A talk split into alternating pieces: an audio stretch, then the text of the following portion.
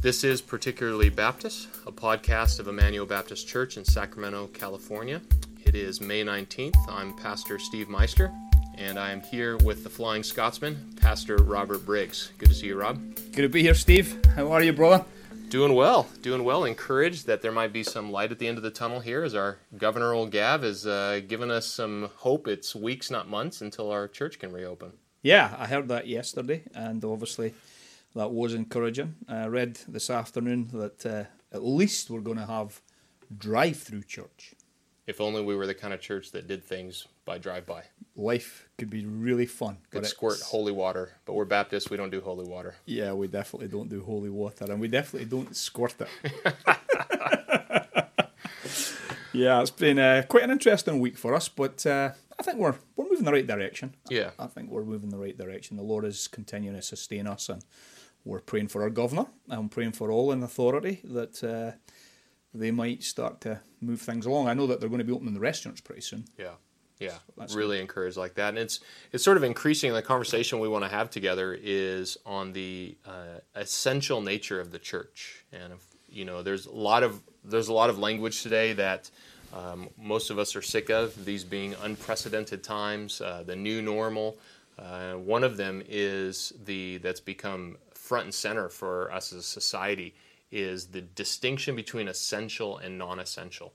Uh, what do you make of that, just in general, before we talk about the church?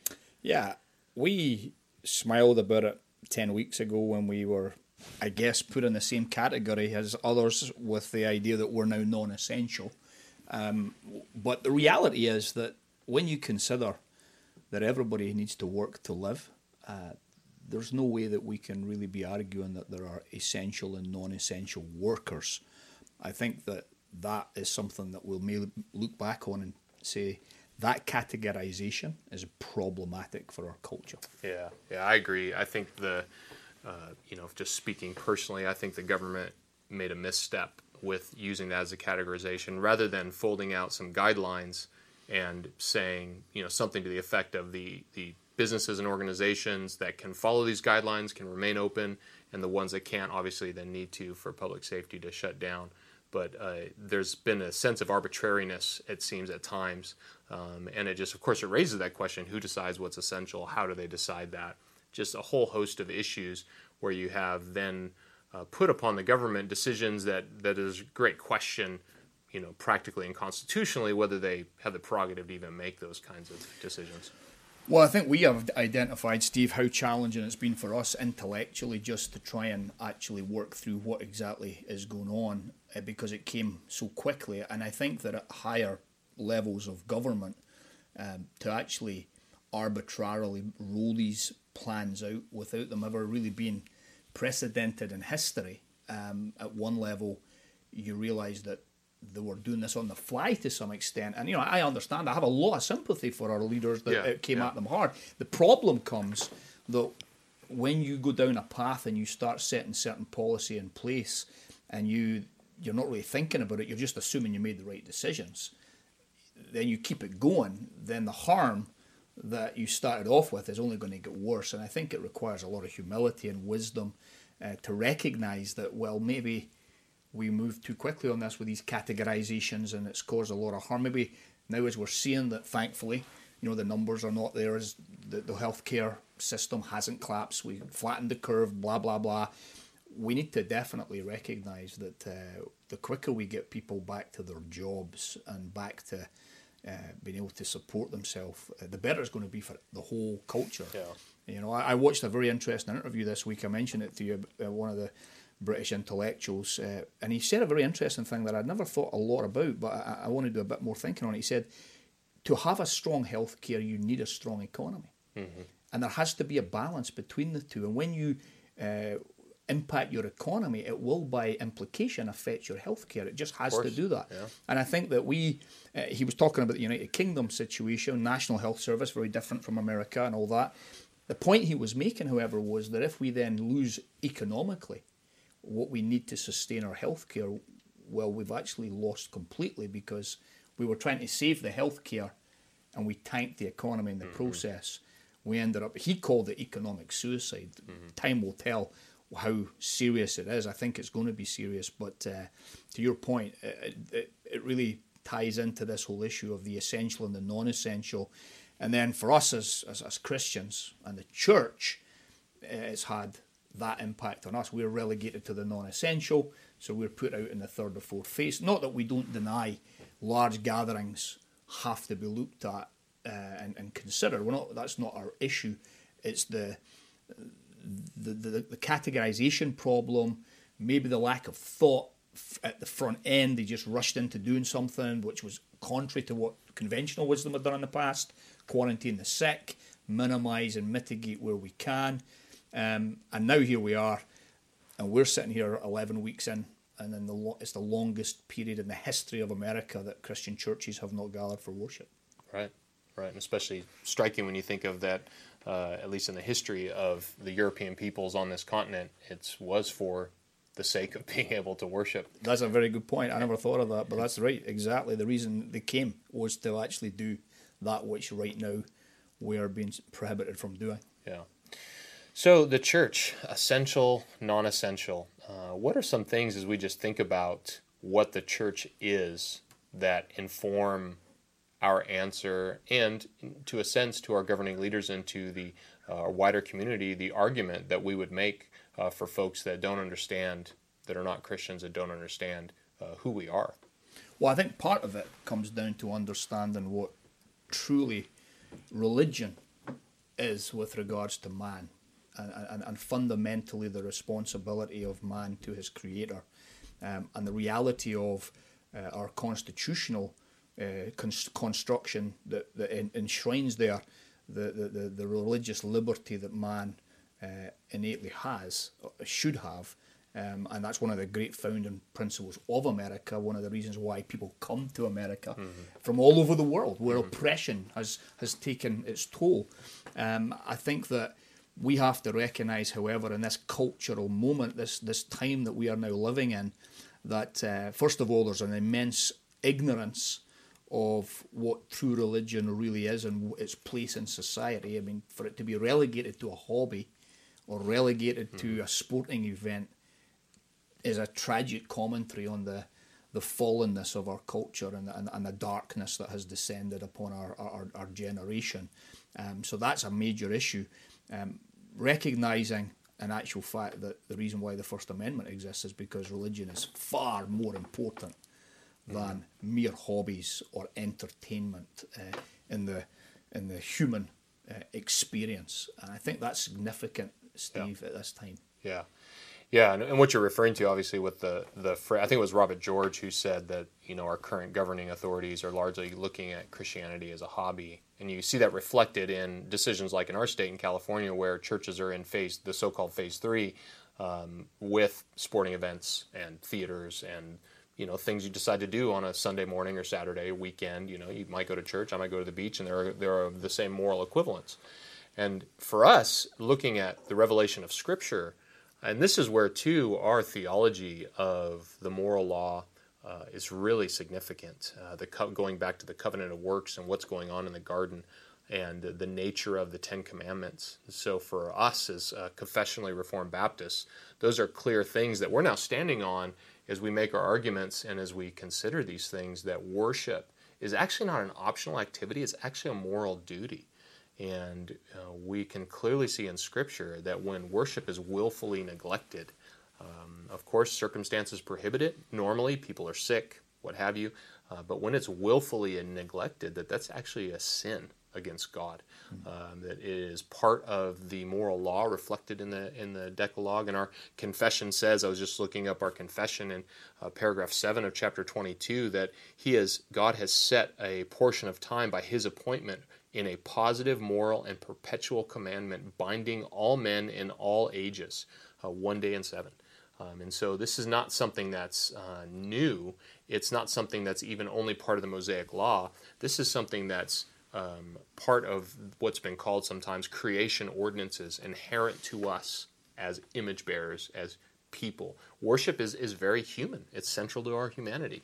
Um, and of course, we don't expect our society that has been punting so much of God's moral law to even more flagrantly in recent generation to understand that, but it remains nonetheless true that worship is a moral duty and obligation we have to God, um, just like in the, the, other commands in the Decalogue of preserving life and uh, not stealing, the recognizing the right to private property, all of these things that many of our fellow citizens would recognize, we would need to point out, you know what, alongside all of that is also the obligation to worship God.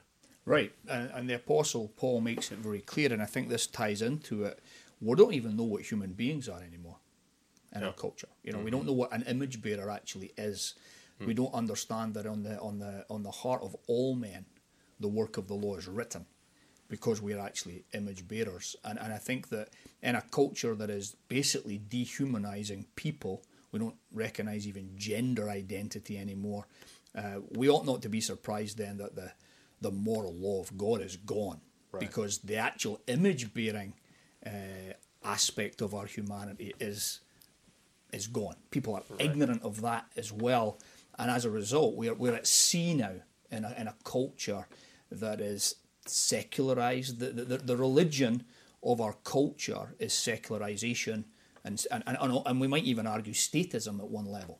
Um, and tragically, uh, many people don't even realise that. Such mm-hmm. is the mm-hmm. nature of the ignorance of our our culture, and, and, and sadly, we have to say, Steve, the church uh, has failed miserably because it's given up uh, major fundamental theological truths that are in our confessional standards that we cannot give up, we must not give up. Yeah. And should we give them up, we have no argument yeah. when the chaos starts. Yeah. We have no defense when the chaos starts. Uh, the theology of uh, the state back or, or, the community back in 1776 was far deeper, even though many were deists and there were Socinians and all of that. There was a theological grasp of human identity, uh, the moral law, uh, accountability to a creator that we have lost yeah. in our culture now. Yeah. Um, and that's our challenge right now because the church doesn't even know what it believes anymore. Right. I've reflected a lot about that recently and just sort of we are now reaping what we've sown, speaking broadly as a church in America, in relegating uh, these foundational theological things that Christians have shared for centuries.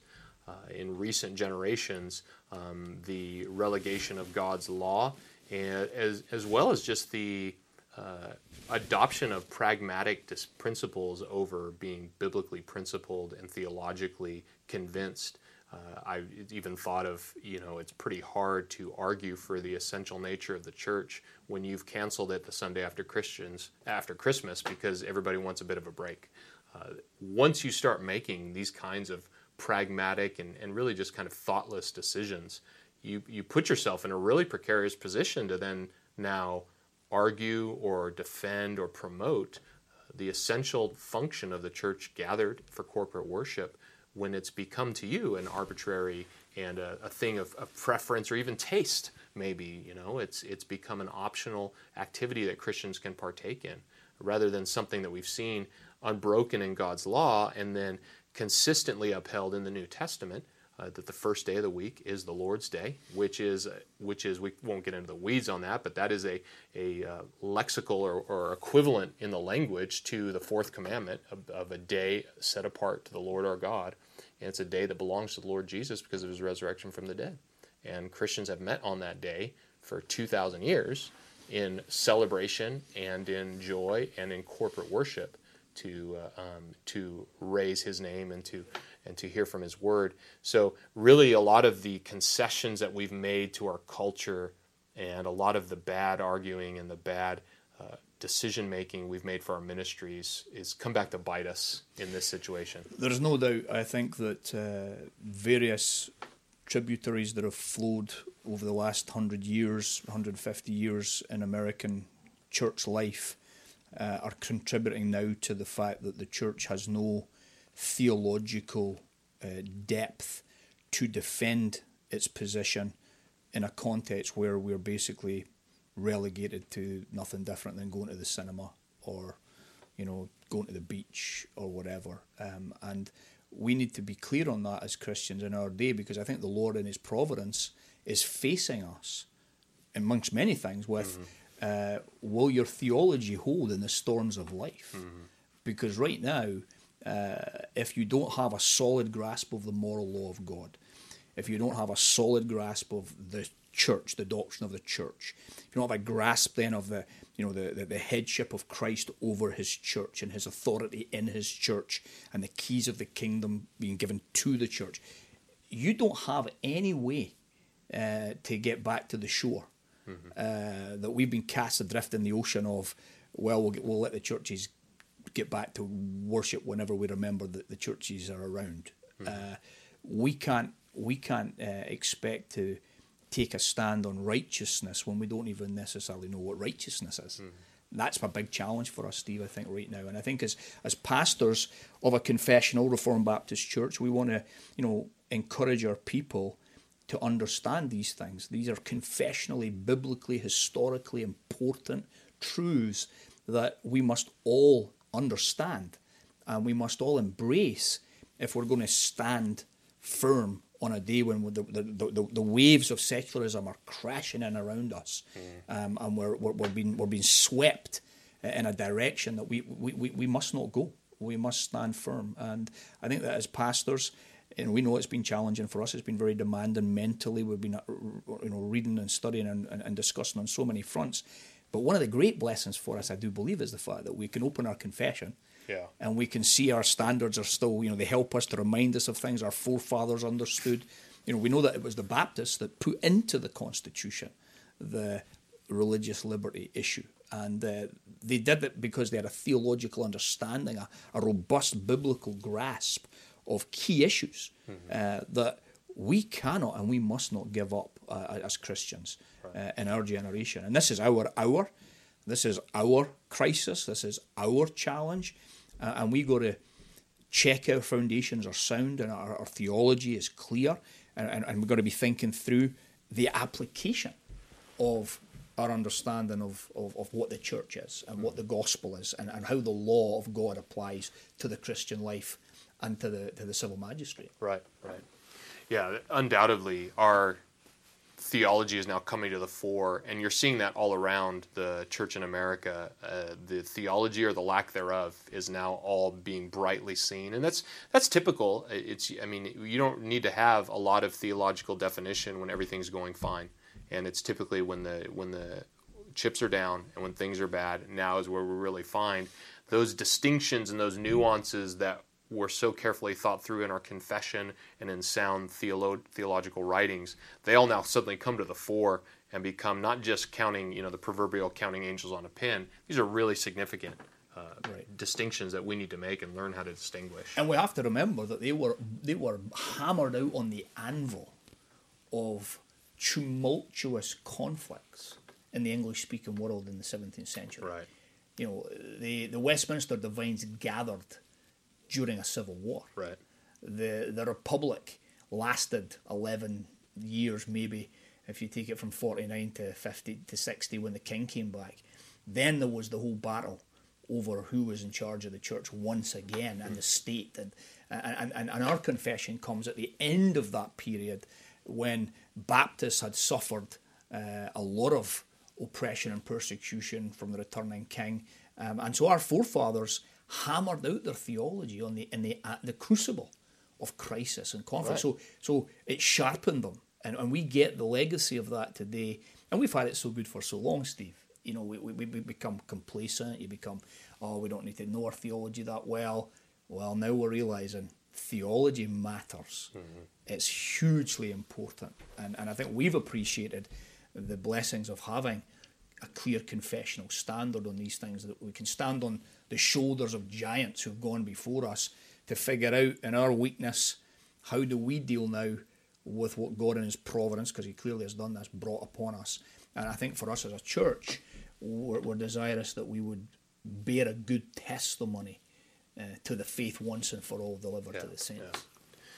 And of course, in these kind of conflicts, you start with defining our terms, and perhaps the one that needs so clearly to be defined for uh, the Christians and for the church and the world is the word church. Uh, the word church itself. I, I, often joke that my favorite passage on the church in the Bible is Acts 19:32. And there it reads Now some cried out one thing, some another, for the assembly was in confusion, and most of them did not know why they had come together. Now, I like that passage because it's often true of some members' meetings I've been to at times. And yeah, it's, it's not talking about the, the new covenant community. It's no, it's about, not. It's talking about something else. Yeah, yeah good it, point, though. It's talking about the assembly of in Ephesus, actually, right. that it rose up, and it's not the church at all. But the word translated assembly, at least in the English Standard Version, the ESV, is ecclesia, the word translated right. church. And I like to point to this passage just to remind us that what church means is assembly. It means congregation. Right. It's not a building, it's not an institution, it's not an organization. It is a gathering of people. And that's really necessary to remind us again when we're in this time where uh, gatherings have been temporarily banned. And we've even had some, I've read and heard from some, whether in the government or just in society, that have said that you know not gathering is no inhibition on your your faith or your practice you can still worship over live stream or at home or whatever and and belying all that is well, time out. The word church means gathering. It means assembly. So to say that uh, gathering is not essential for the church is really to be checked out of even what we're talking about. It is vital. And in a very real sense we are not the church when we're not gathered. Right. Uh, that that's what it means is that we are those who get together in the worship of God as members of one another. That's that's who we are. It's fundamental right. to us. Yeah. Right now we are scattered. We are not gathered, and we need to understand that very clearly. I think that uh, because of you know the use of the word and the, uh, all of that, we don't always think it through the way we need to. But we, should, we it's vitally important. God has always had a, a covenant community Mm-hmm. That he, over the history of the world, over the history of redemption, he gathers out. Uh, he did it with Israel as his old covenant community, and now he's doing it with a new covenant community, the Christian church. Um, and that means a gathering. There are, there are times when we actually gather together to do what God has commanded us to do as a gathered community. And that is central not not an appendix. That's central to our Christian life. And when we are not able to do that, then our Christian life is seriously being impaired and hindered, and spiritually there is a suffering that is taking place that we need to recognize and lament. I, think that lamentation of it, mm-hmm. that we should be lamenting this. It shouldn't, there should be no reason for us. Sundays, for me, are a heavy day of sorrow because I'm not gathering with God's people to, to worship God with the people I love the most in the world. And I think that uh, many Christians don't understand that because either they've not been taught it or they've never bothered to study it out for themselves. Um, and sadly, then, there's that shallowness of understanding uh, in America uh, where church is an add-on. It's a I, I go, but you know maybe there's something better to do today, or I just can't be bothered getting up to go to church today. I'm too tired. Instead of realizing, actually, you know what it is? This is where we meet God in a way that we do not meet Him anywhere else. Right. Recognizing that reality is what God has ordained the presence of Christ amongst His people, uh, the gathering of the saints before Christ to come to the Father. This is a where God meets with us, Steve, in a way that He doesn't anywhere else. And I think people have a very low view of church because they have a theologically uh, anemic understanding of what ecclesia means and what God actually is saying to us in His Word when He says that He calls us to gather before Him in the name of His Son. Right, and it carries over. We see so clearly in the New Testament in places like 1 Corinthians 3 and Ephesians 2, where the church is called God's temple. God's Spirit dwells in you. Right. The visible manifestation of the presence of God on earth is not a structure in Jerusalem any longer. It is now the gathering of the saints in worship in Christ. We are the temple. And so that it is not ancillary to the gospel or the redemptive work of God in the world for the church to be gathering. It's actually central to it. When you think about what God is doing in Christ, calling out from a world of sinners in rebellion against Him to Himself in Jesus, those by his Spirit who are brought to faith and repentance and united to his Son, and gathering them together from every tribe, tongue, people, and nation. And the church, then, as it's gathered in worship, testifies and manifests his presence and power, and is the testimony uh, to the work of God in Christ to the world. That's why you see places in Scripture like 1 Timothy 3.15 that the church is the pillar and buttress of the truth right. that holds it up. Or, or 1 Peter 2.9 that you've been called to proclaim the excellencies of him who called you out of darkness into his marvelous light. It is the church that does this. And so the, our gathering cannot be construed as one activity among many that we do. Right. And I've, I've read even some Christians that are making this argument. Well, well, we do a lot of things. We're not allowed to do the gathering thing, but that's okay. We'll get back to it one day. No, we do gathering. Everything else is elective. Right. You know, if we serve the poor, or start rescue missions, or or other activities and organizations, all of that is good and fine for Christians and churches to do. But those are all electives. Those are all opportunities. What is actually central, what is non-negotiable, is that we are together, uh, testifying to the grace of God amongst a diversity of people who are now one in Christ and worshiping Him. Uh, it is not at all ancillary activity to uh, the Christianity, the gathered church is fundamental at the heart of our uh, faithfully following Christ. Right, and I think that's why now, 11 weeks into this crisis, we are really struggling and wrestling now with the fact that it's long overdue that since we gathered. We recognise why we had to suspend that, and it was lawful, and there was nothing wrong with that. But now we're asking serious issue questions regarding, you know, we cannot stay in this state uh, ad infinitum. Uh, we must change track, but we want to do it respectfully, lawfully. We're trying to understand what's happening, but our people are suffering uh, under the weight of this, and we're trying to discern the constitutional elements, the legal elements, the theological elements. Well, the theological elements are settled. We must gather. When it will be, how it will be, that's the challenge that we're at now. Right. And trying to work it out. But it's a it's a non negotiable issue for us. To be the church means to be the gathered. Right. That's what it means. Right. And we must clearly understand that. So when we're not the gathered, it's abnormal and we must move back toward that which is honouring to the Lord and normal. Right. And I think that's what we're really at that we're at that point now trying to figure out when that is. Right.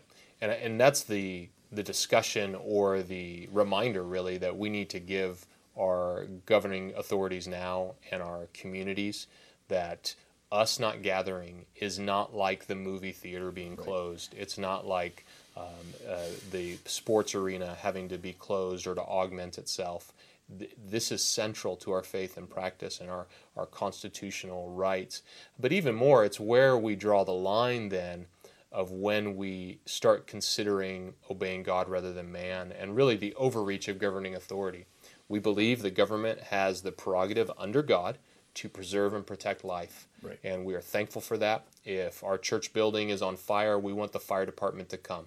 If we are being harassed unjustly by our community, we want the police to come. We want our mayor and our supervisor, county supervisors to respond. So we believe they have purview over us in when there's reasonable threats and, and danger. Uh, the, the, the trouble we then run into and the argument then we have is when they perceive we perceive them to be making claims of what's essential and not essential to our faith. And that's where we have to draw the line said, no, you're, you're, you're not understanding this. You should be asking um, first about that, not telling me what's essential to my faith. Um, and they do need to understand that the church being gathered is not is not a, a, a, sideline to the Christian life. It is at the very heart of it. Our Sunday gatherings are not something we do on the weekends and then we get to what we really want to do. That's actually the highlight of the week. The week begins on Sunday. It's not a second Saturday, it's the first day of the week. And so it is absolutely central and vital to our life as Christians. Right, and I think that the definition that we have from the scriptures of what the church is is what must guide us. And the challenge for us is that in the circumstance that we face right now, which is the, the government saying for public health you cannot gather, in that circumstance, we are now prevented from partaking in the elements of our worship. I don't believe the government's telling us at this point what the elements are per se. I mean, if they say mm-hmm. you can't sing or you can't have the Lord's Supper, well, you're stepping into my realm. Right. What we're wrestling with now is are the are the claims of the circumstance legitimate at this point because they hinder the practice of our faith. Right. And that's the tension that we've been feeling as we're trying to, you know, be good citizens. We want to be good citizens to our, our, our state of California. We love California. We, we want to be good citizens in our in our city and in our community. but we also were first and foremost Christians being stopped from doing that which is fundamental to our actual relationship with God. And now we've got to figure out how is it lawful, is it not lawful? Uh, because here's the reality the church is not non essential, the church is essential.